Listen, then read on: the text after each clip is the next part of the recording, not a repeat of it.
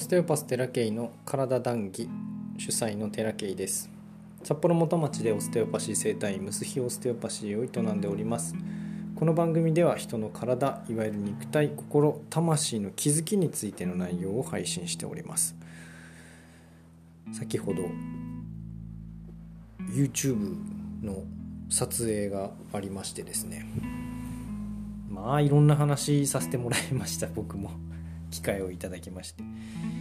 えー、またね毎回毎回面白い話になってるし僕はあの代表と話してるのが僕とても楽しいのでそれが伝わるようなね動画になってんじゃないかなと思うので、えー、もしね聞かれる方は僕のリアクションをねリアクションっていうかもうちょっと困惑してるとことかをね含めて、えー、見ていただけたらなと思います。ついにもうちょっと分かんない。もうちょっと先かな。10月11月。まあ今年中なんじゃないかとは思うんですけど。まあえっ、ー、と僕もねこちらの体談義の方はね、えー、自分のペースで進めていきますのでよろしくお願いします。というわけで今日はちょっとテーマがですね欲望は形成されたものという話で命の輝きから文章をね引用していこうかなと思うんですけれども、えー、今回は178ページですね。現代アメリカの教育体制は経済成長を支える労働者の生産を目的にしている。それが教えるのは物質的な欲望を追求するための手立てでありその欲望の対象は車テレビステレオなどしばらく使っては捨てていくものがほとんどである。そして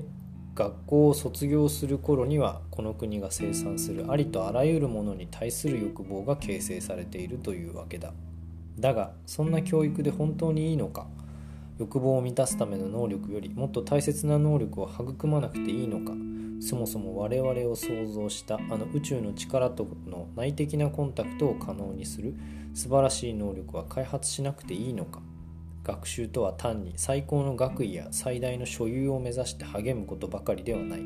それはまた我々自身の霊的な側面の発見に励むことでもある。なぜならそこにこそどんな教師も尋ねなかった。多くの問いに対する答えがあるからだ。いやこういう言い回しというか言い表しというかもうこう鼓舞してくるんですよね僕の。僕のっていうかもうオステオパシーだけではなくてね一般の人たちみんなそうだと思うんです。鼓舞されませんか？このねこうわっとこううわーっていう感じの。あの僕は「ワンピースが好きなのであのねこうベロベティが出てくるんですけどねコブコブの実のベロベティが出てくるんですけど鼓舞するんですよ。こう民衆をね。リーダー的なね存在が古本先生じゃないかなと思うんですけれどもこううわーそうだみたいなね。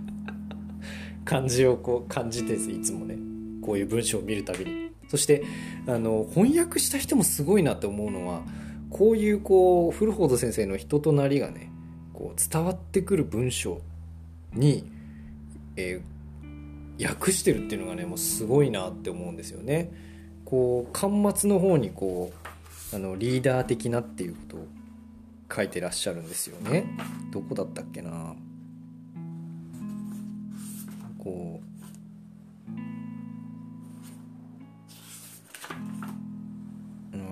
ちょっと探せない。探せないけどこうとにかくそういうフルフォード先生あそうそうそう。今年92歳になるフルフォードはフルフォードはって書いてある。まるで60年代の過激ハリーダーのようにラジカルだ。医療消費者には現体制に造反せよと挑発し学生には思い切って学校を辞め自分で本を読むのだと焚きつける。こういうふうに書いてもうとにかくリーダー的存在というかね時代のね。なんかそういう先生が言っているこの本の内容を僕はこう享受したいというかその世界を知りたいと思うんですよ。このフルフォード先生の世界観を知りたいなって思う。実際に存在した人だし何ていうかオステオパシーの世界では伝説と歌われるようなこの先生のこう世界観をね僕は知りたいと思ったのが一つのオステオパシーを続けてるきっかけ理由でもあるしね。会ったことないですけどもねなんとなくこの人のイメージが伝わってくるような本なんですよ。この「命の輝き」って。本当にすごい本だなって読むたびに思うんですけどね。あのぜひ皆さんに読んでほしいなと思います。がはい。というわけでこの文章をねあーベースにちょっとお話をしていきたいなと思いますけれども。これアメリカのねアメリカの教育体制はっていうことを言ってますがこれアメリカだけじゃなくてこう全世界的日本でもね一緒だと思うんです学校教育がっていうよりもやっぱりメディアがさせてる感じはすごいありますよね。まあテレビつければ大体コマーシャルだしでテレビの内容も大体 CM 宣伝だし日中のテレビなんてほぼ宣伝ですよ。あれ宣伝見て宣伝間に挟んで何が面白いのっていつも思うんだけどそれくらいの内容ですよね。まあそれくらいやらないと多分経済が動かないっていうことなんでしょうけどまあ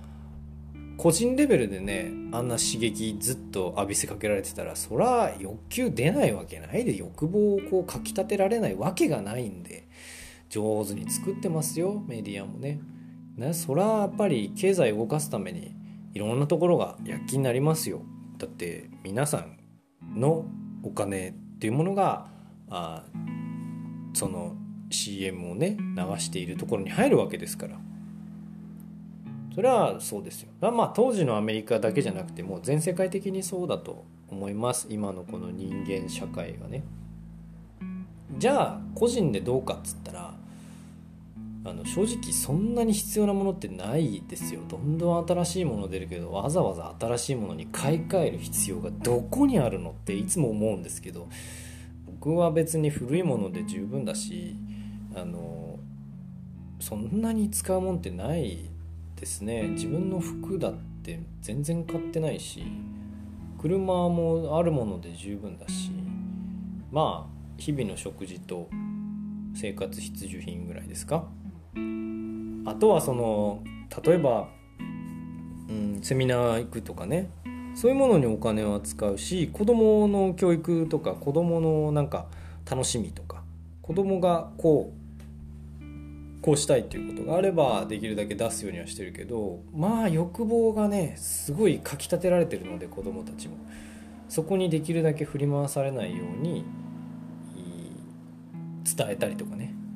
お金の使い方がどうとかっていうことは伝えてますけどそれくらいですね。で欲望がねこの文章では欲望が形成されるっていうふうに表現してますけどまさにですね自分の内側から出た欲求なのか外から形成された欲求なのかっていうのは明らかに違うし明らかに必要なものと不要なものっていうのがこう分けられると僕は思うんですね。で外側から作られた欲求欲望と形成されたというものをねえずっと自分の欲望だと思ってる方の方が多いんじゃないかなと思うんですけど全然そんなことないですからでコマーシャルとかアニメとか YouTube とか子供をね見てるとよくわかるんですけどもかきたてられにいられてますよお菓子とかもそうだけどねかきたてられにいられてるのでその見たいものとか欲しいものとか食べたいものとかもうすごいですよ。でベース基本そうなんだろうなってみんな。で大人もそうですね基本はね。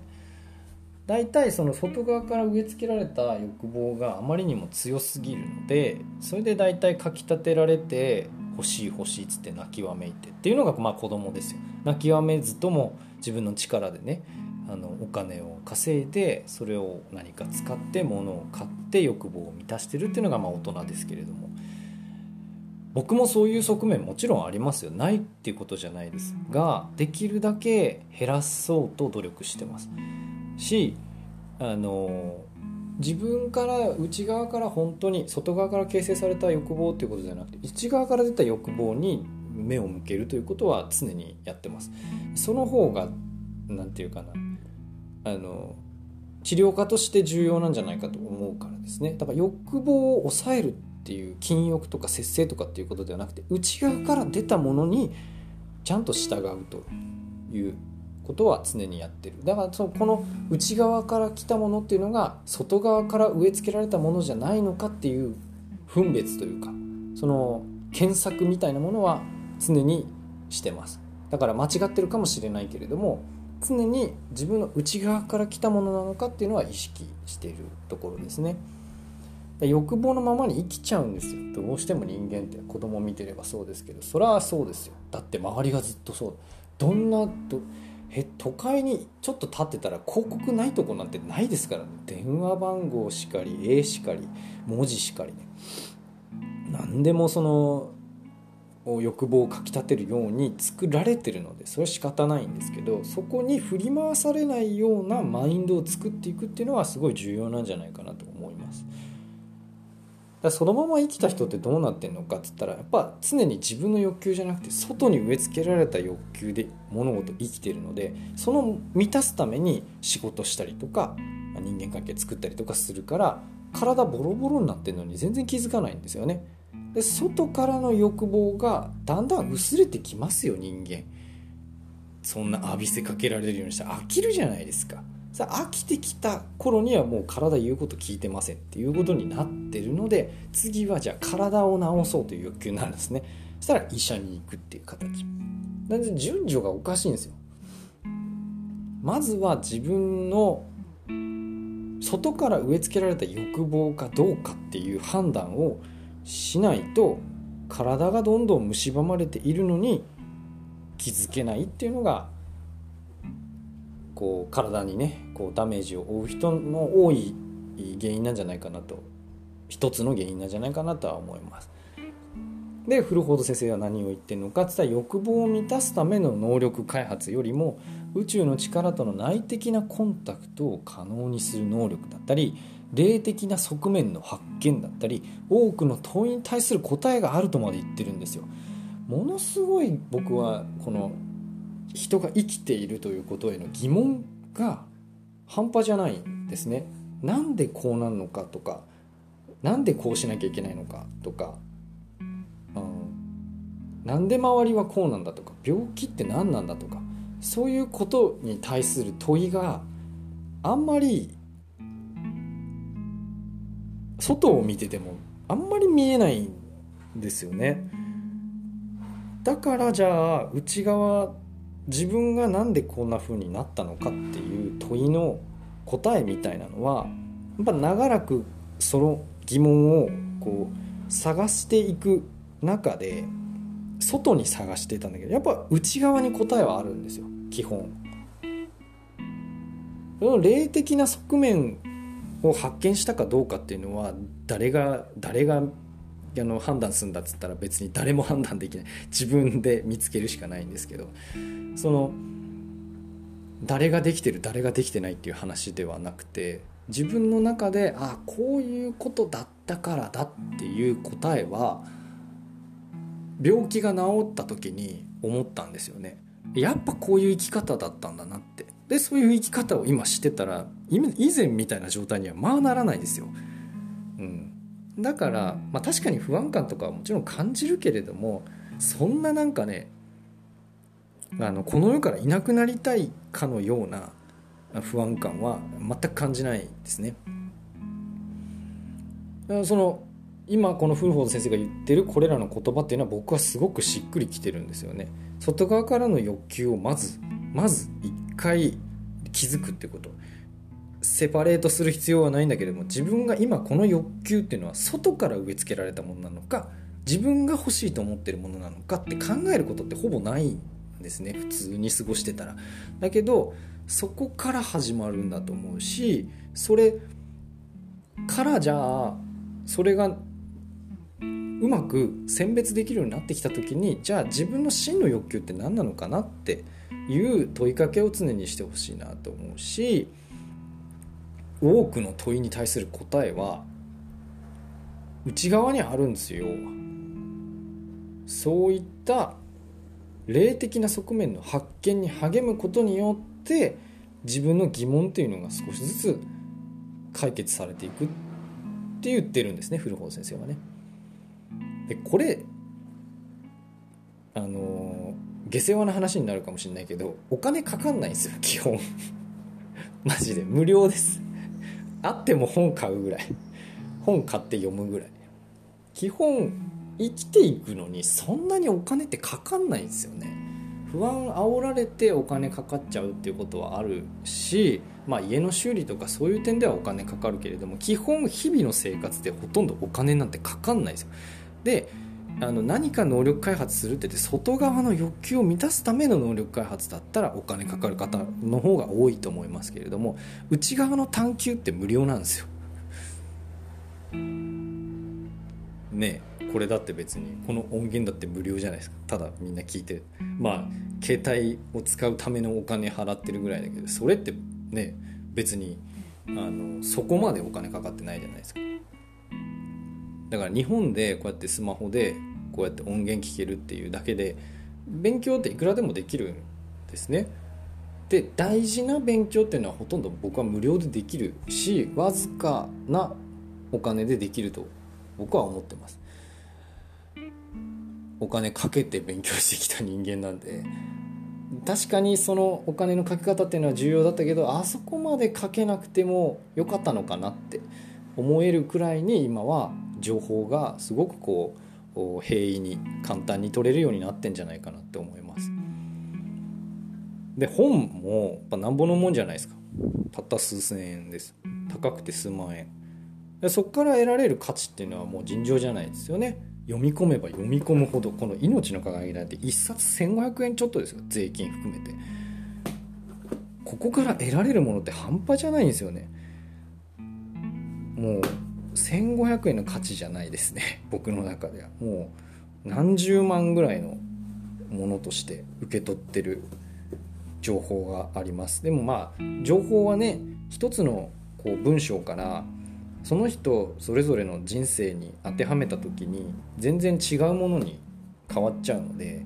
あの価値はその人がこの本にもちろんあります。その本にあるんだけども分かる人にしか多分価値は分からないので是非ねあの皆さん読んでほしいなって思うんですけどこの本は本当に本当にすごいです。もうあのー、一番読んでる本僕がね。はい。でこの文章の後に「学校辞めて本読め」って書いてるんですけどあのそこまでやややる人もいると思うけどまあね某 YouTube 小学生 YouTuber 小学生がねかなりあのいろんなとこで、えー、いろんなことを言われてますけれども僕は別に義務教育が悪いと思ってないですよね。絶対計算能力とか文字の能力とか何て言うかな一般的な人間との対峙みたいなところはある程度義務教育でできるんじゃないかなと思うしその義務教育をやらないでね、本読むっつったってね文字読めなかったら本読めないじゃないですか。だから義務教育を受けるメリットっていうのはめちゃくちゃあると思うんですよね。だからそこは親ができないんだったら親ができるんだったらいいですよ。お金いっぱい持ってて時間いっぱいあってって。だけど子供がねえーと義務教育を受けるっていうのはあの、まあ、国の推奨していることでもあるし僕個人としても絶対に受けといた方がいいなと思うんで。将来的にねあの某 YouTuber の方がどんな風にあに人生を歩んでいくかは分からないけれどもあの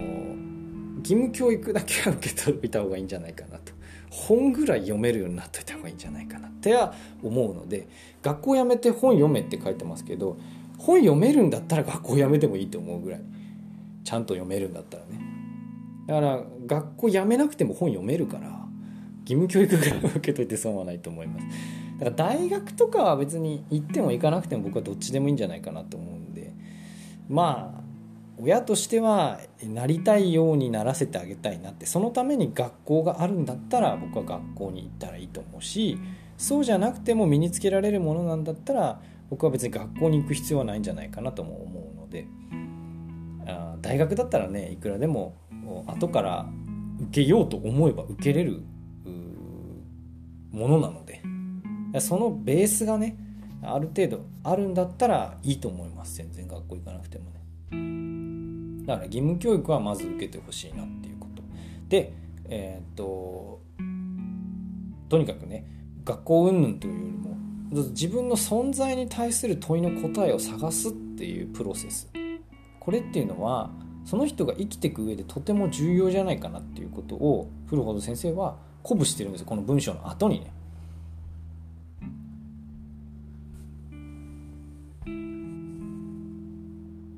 だからそこまでしなくてもって思う人もいるかもしれないんだけれどもとにかくこの学校云々っていうよりもそのプロセス自分の存在がど何の何どんなもんなのかっていう問いをねこの生きるって何とか死ぬって何とかそういうとこの答えっていうのは答えを探していくっていう過程がすごい大事なんじゃないかなって僕は思うんですよ。し古本先生もそういう点を鼓舞してるんじゃないかなって思うしでこういう思想が僕はあのすごく好きなんですよね。実際あのこの本にも書いてあるようにタオイズム、えーと、古本先生は結構オステオパシーの思想と東洋思想特にタオイズムをベースになってるっていうことで、えー、言ってますけれども僕もあのタオに関しては少し触れた時期があって「あの老子道徳経」っていうね老子っていう本ありますよね。老子が書いた本、うん、かな？になる。老子道徳経っていうのがあるんですよ。老子ってなんか寄せ集めの存在らしいんですけど老子っていう人がいたっていうよりも老子っていう存在の寄せ集めっていうかその知識人たちの寄せ集めが老子なんじゃないかな老子なんじゃないかっていう説もあるらしいんですけどその老子道徳経のね読み方っていう本があってちょっとある、えー、団体の方から出てる本がすごく読みやすくてですね実際にその老子というものの哲学の中で、えー人生を歩んだ人が書いてる読解書というかなので僕はすごく読みやすいんですけどこういう思想僕好きな老子の考え方すごい好きなんですよやっぱり。なんかこう理にかなってるというか自分の思ってる考え方みたいなのが載ってるんですよね大体。だからそこがあ僕の今のベースにもなってるし古本先生がタオイズムをベースにしてるっていうのもなんか納得のいくこの「命の輝き」からもやっぱりタオの考え方っていうのがちょっとこう垣間見えるんですよね。だから面白いなと思って僕は「命の輝き」を読み進めているし「老子道東京も」あのことあるごとに読んでますが。ただ老子の考え方タオの考え方もそうですけど古本先生も質素倹約がいいっていうことは一言も言ってないんですよ。欲望を満たすための能力開発が悪いとも言ってないんですただそこだけに没頭してしまうのはいかがなものかっていうことであってもっと他に目向けるところあるでしょうっていうことを言いたいと思うんですよね僕は。だかダメとか書いて悪いとか書いてないです全然。でこういう考え方欲望を満たすための能力開発だけに没頭するっていうことは結構健康被害にもつながってるんですよね。その欲望に振り回された結果として食べ過ぎ飲み過ぎが病気につながることだってあるしその考え方そのものによってね人生が壊れていくって人もいるじゃないですかだから穏やかに死ぬ僕は結構穏やかに死ぬっていうことをある種のその人生目標に掲げてますし穏やかに死ぬためにはある意味穏やかに生きなきゃいけないと思うんですね。穏やかに生きないと思ういけないといけないと思うし自分の体とか自分の心とか自分の霊的な側面っていうものにある意味従っていく。欲求に従うというよりも自分から出たもの欲望に対して従っていかないと振り返った時に満足した人生になってないんですよ。って思うんですよ。だから僕は穏やかな死を迎えるためには欲望はほどほどに欲望って外側から植え付けられた欲望っていうのはほどほどにしないといけないなと思う。別にそれが悪いっつってんじゃないんですよ。いいんだけれどもそこに振り回されてそこばっかりの人生になってたらさっきみたいに体ボロボロになってるのに気づかないでしょっていうことを言いたいしその霊的な側面の発見に励むこのプロセスの中で実はあ振り返ると充実してたりするんですね。僕の場合はね。そっちの方が重要なんじゃないのっていうことを伝えたいんじゃないかなって古本先生は思うんです。で僕ねあの痛いの嫌いなんですよ。眠るように死にたい。でみんなピンピンコロリピンピンコロリって言うじゃないですか。まあピンピンコロリ生きれる人っていうのは今の現代社会でもめったにいないですしあの病院にかかってる人がピンピンコロリするのはちょっと難しいんじゃないかなって思うんですけれどもあの病院が悪いっつってんじゃないですよ。病院の中でも穏やかに亡くなられる方いらっしゃるんですけれどもあのやっぱりね最後の最後に苦しむのは体もそうだけど心が苦しかったりするんですよね。だから心が苦しいのはやっぱそっちの側面っていうものを考えてこなかった結果なんじゃないかなって思う、まあ、別にその亡くなる人を否定したいわけじゃないんですけど。僕は痛いの嫌だし苦しいの嫌だし眠るように死にたいから余計なことしたくないんですよね。死ぬってなったらもう死ぬし僕。だそのためのそのための生き方の修正を常にやってます。死後の世界っていうのは見たことないし本当の知識として知らないですけどある程度の知識とか経験則みたいなのは聞いてるので僕は死後の世界ってすごい楽しみなんですよね。だけど死ぬ瞬間ってどうなのかって言ったら分かんないですよ。その人それぞれで。苦しんで死ぬかもしれないし。だけどできるだけ苦しんで死なないために後悔して死なないためにできるだけ今この瞬間の人生っていうものを修正し続けてるんですよね。知ってるからこういうベースの話は。みんなが言ってる話は。だけど古本先生も言ってるようにこの現現世この現代の今生きているうちには答えはわからないって書いてるんですよ。その死後の世界についてね答えっていうのは分かんないんだけれどもこういった事前準備みたいなものは非常に重要なんじゃないかと思うしそのために生きていっても損はないんじゃないかなって思うんですよ。ものを追いかけるとか達成する何かその地位位につくために生きるのも別にいいんですけどそこからなくなったらそのそのものとかその位置っていうのはなくなるんですよ。じゃあその先の世界何って分かんないじゃないですか。僕は結構そこってどうでもよくてその位とかね功績とか無名でいいんですよ。無名でよくて。自分の人生が最高だったなって思う死に方をしたいから外側に植え付けられた欲求にかまけてる暇ないんですよ。自分から出た内側から出た欲求に従う人生でしかないからもう。だからそういう視点で勉強してるしそういう生き方を改め続けてるのが僕ですね。だからね周りに迷惑かけてるかもしれません。もしかしたら。妻とか子供とか知らないうちにねクライアントさんとかにも迷惑かけてる部分もあるかもしれないんだけれども何ちゅうか僕自身の人生として満足して死にたいからこういう生き方をしてるとあの温かい目で見ていただけたらなと思うところでもあります。穏やかに死ぬために健やかに生きるためにっていう文章でねこの題目でこう書かれてますけどそのための第一歩として欲望っていうのは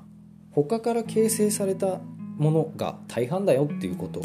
それから個人レベルで真の欲望っていうのは本来冷静に関わるその魂的なことに関わるところから出てくるものなんじゃないかっていう視点です。あるあるある視点あのその話はね YouTube でもお話をするしたんですけれどもある視点を知っておくとものすごく豊かな人生というか充実した人生その満たされるとかじゃなくてあのお金いっぱい稼げるとかそんな話じゃなくて物があの手に入るとかそんな話じゃなくて振り返った時に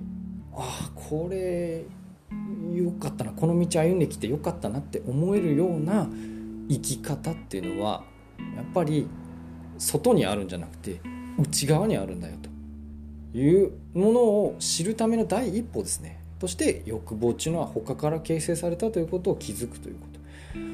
そして常に内側の欲求というものをに目を向け続けるということがすごい大事なんじゃないかっていうのがこの文章から、えー、紐解けるんじゃないかなと。だいぶ長くなりましたね。何分？しゃべ30分ぐらい喋った。かな。そんなこんなで今日は濃い話になりましたけども今日の談義はここまでです。ご視聴ありがとうございました。